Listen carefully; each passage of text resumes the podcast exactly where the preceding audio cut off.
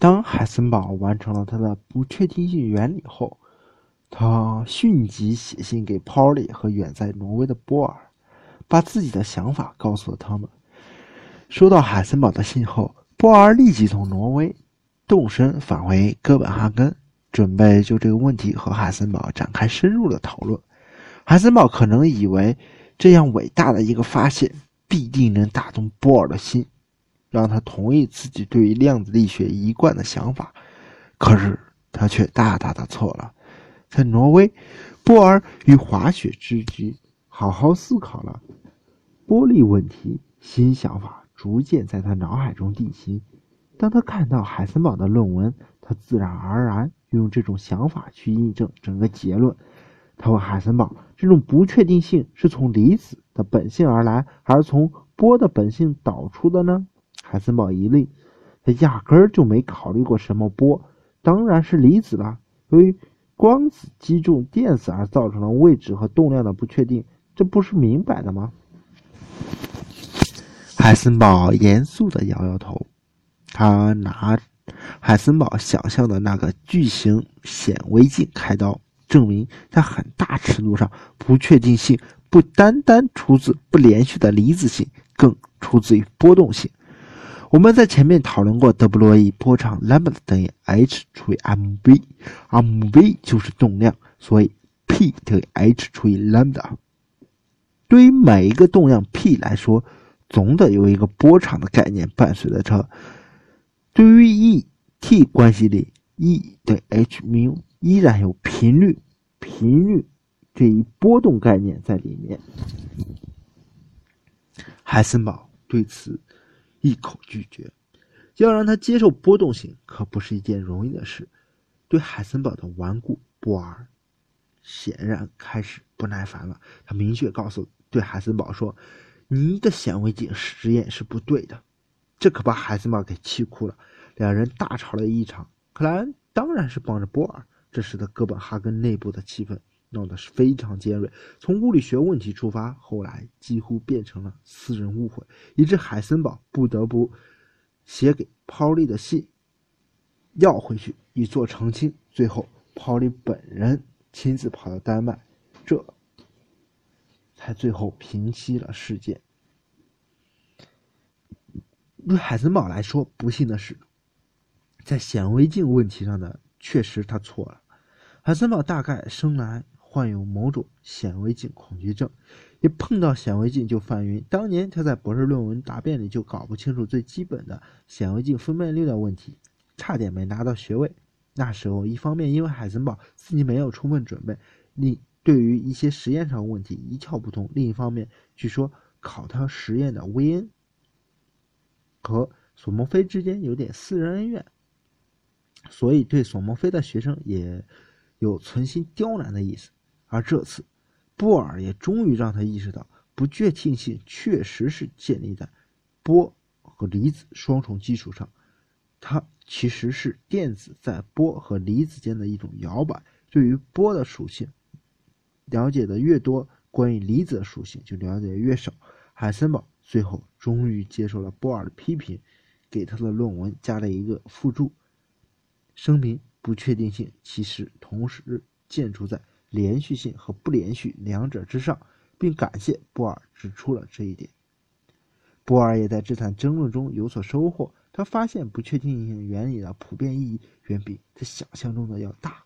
他本以为这只是一个局部的原理，但现在他领悟到了这一原理是量子论中最核心的基石之一。在给爱因斯坦的信中，波尔称赞海森堡的理论，说他用一种极为漂亮的手法显示了不确定。如何被应用在量子论中？复活节长假后，双方各退一步，局面终于海阔天空起来。海森堡写给 Pauli 的信中又恢复了良好的心情，说：“又可以单纯的讨论物理问题，忘记别的一切了。”的确，兄弟赢于强，也要外御其辱。哥本哈根现在又团结的像一块坚石。他们很快就要共同面对更大的挑战，并把哥本哈根这个名字深深地镌刻在物理学的光辉历史上。不过话又说回来，波动性、威力性，从我们史话一开始，这两个词已经深深的困扰我们，一直到现在。好吧，不确定性同时建立在波动性和威力性上，可这不是白说吗？我们的耐心是有限的，不如推开天窗说亮话吧。这个该死的电子到底是离子还是波？离子还是波？真是令人感慨万千的话题啊！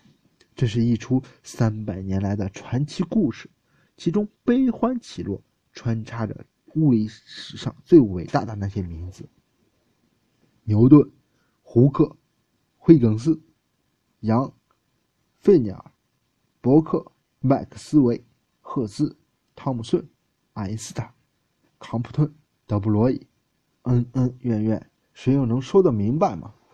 我们处在一种进退维谷的境地中。一方面，双缝实验和麦氏理论毫不含糊地揭示出了光的波动性；另一方面，光电效应、康普顿效应又同样清晰地表明它是离子。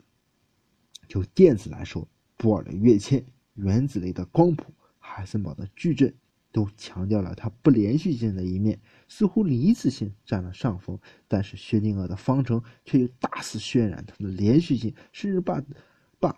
波动的标签都贴到了他脸上，怎么看，电子都没法不是个离子；怎么看，电子都没法不是个波。该如何是好呢？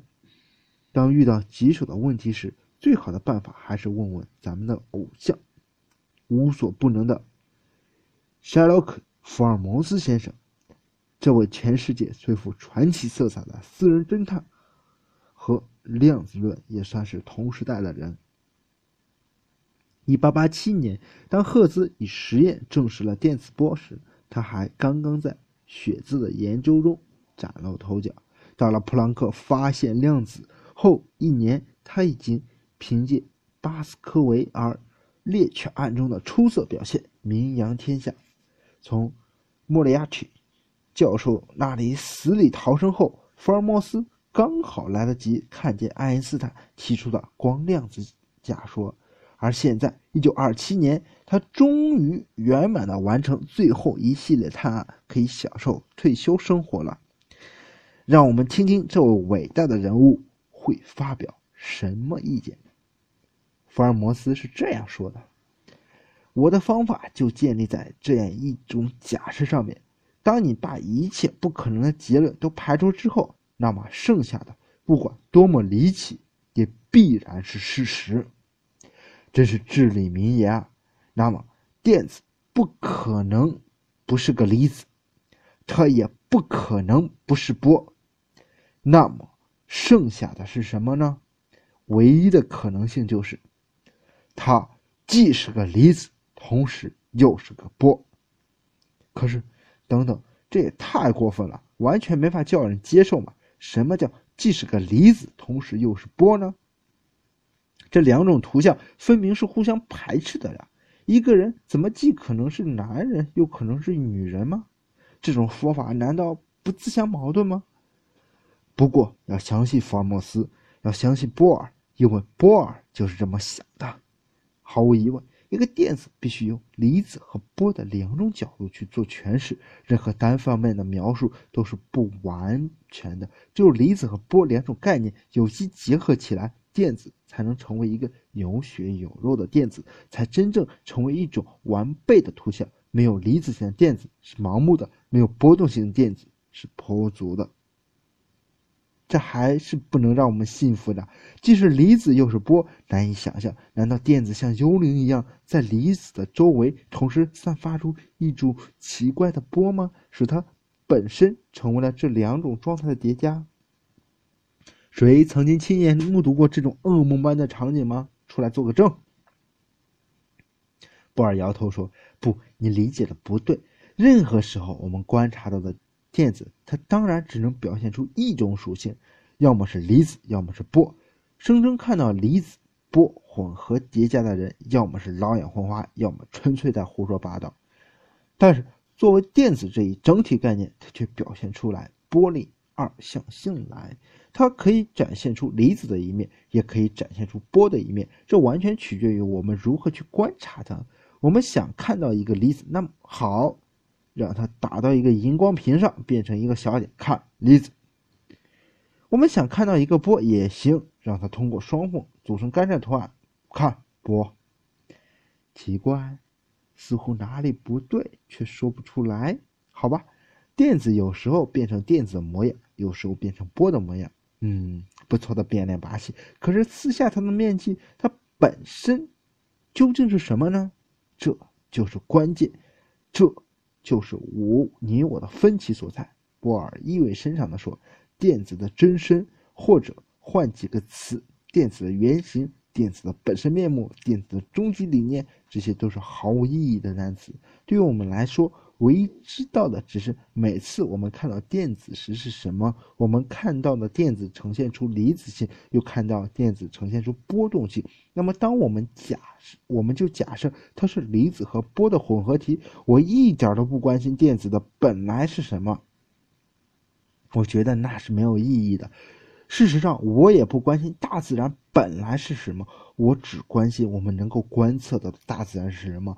电子又是个离子，又是个波，但每次我们观察的，它只能展现出其中的一面。这里的关键是我们如何去观察它，而不是它究竟是什么。波尔的话也许太玄妙了，我们来通俗的理解一下。现在流行手机换彩壳。昨天我心情好，就配个闪亮的亮银色；今天心情不好，就换一个比较忧郁的蓝色。咦，奇怪了，为什么我的手机昨天是银色，今天就变成蓝色呢？两种颜色不是相互排斥的吗？我的手机怎么可能又是银色又是蓝色呢？很显然，这并不是说我的手机同时展现出银色和蓝色，变成某种稀奇的银蓝色。它是银色还是蓝色，完全取决于我如何搭配它的外壳。我昨天决定这样装配它，它就呈现出银色；而今天改另外一种方式，它就变成了蓝色。它是什么颜色，取决于我如何装配它。但是，如果你一定要打破砂锅问到底，我的手机本来是什么颜色，那可就糊涂了。假如你指的是它。原厂出厂时候配了什么外壳，我倒可以告诉你。不过，要是你强调的是哲学意义上的本来，实际上或者本质上的颜色到底是什么，我会觉得你不可理喻。真要我说，我觉得它本来没什么颜色，只有我们给它装上某种外壳并观察它，它才能展现出某种颜色来。它是什么颜色，取决于我们如何去观察它，而不取决于它本来是什么颜色。我觉得讨论它本来是什么颜色是痴人说梦。再举个例子，大家都知道白马非马的鬼面，不过我们不讨论这个，我们问。这匹马到底是什么颜色？你当然会说白色啊。可是，也许你身边有个色盲，他会正面说不对，是红色。大家指的是同一匹马，它怎么可能又是白色又是红色呢？你当然要说那个人感觉颜色上有缺陷，他说的不是马的本来颜色。可是谁又知道你看到的就一定是本来颜色？假如世上有一半色盲，谁来分辨那一半说的是真相呢？不说色盲，我们戴上一副红色眼镜之下去看出去，马也变成红色。它刚刚，它怎么刚刚是白色，现在是红色呢？哦，是因为你改变了观察方式，戴上了眼镜。那么哪一种方式看到的是真实呢？天晓得。庄周做梦变成了蝴蝶，还是蝴蝶做梦变成了庄周？你戴上眼睛看到的是真实，还是取下眼睛看到的真实？我们的结论是。讨论哪个是真实毫无意义。我们唯一能说的是，在某种观察方式的前提下，它呈现出来样子来。我们可以说，在我们运用肉眼的观察方式下，马是呈现白色的。同样，我们也可以说，在戴上眼镜的观察方式下，马呈现出来的是红色的。色盲也可以声称说，在他那种特殊的构造的感光方式下。马是红色的，至于马本来是什么颜色，完全没有意思。甚至我们可以说，马本来的颜色是子虚乌有的。我们大多数人说马是白色，只不过我们大多数人，大多数人采用了一种类似的观察方式罢了。这并不指向一种终极真理。电子也一样，电子是离子还是波？你要看我们如何观察它。如果采用康普顿效应的观察方式，那么它无疑是个离子；如果要用双缝来观察，那它无疑是个波。它本来是个离子还是个波呢？又来了，没有什么本来，所有的属性都是同观察联系在一起，让本来见鬼去吧。但是，一旦观察方式确定，电子就要选择一种表现形式，它的作为。作为一个波或离子出现，而不能再暧昧的混杂在一起。这就像我们可怜的马，不管谁用什么方式观察，它只能在某个时刻展现出一种颜色。从来没有人有过这样奇妙的体验：这匹马同时又是白色又是红色。波和离子在同一时刻是互斥的，但它们却在更高的层次上统一在一起。作为电子的两面被纳入在一个整体概念中，这就是波尔的互补原理。它连同波恩的概率解释、海森堡的不确定性，三者共同构成了量子论的哥本哈根解释核心，至今仍然深刻的影响着我们对于整个宇宙的终极认识。第三次玻璃战争便以这样一种戏剧性的方式收场。而量子世界的这种奇妙结合，就是大名鼎鼎的玻璃二象性。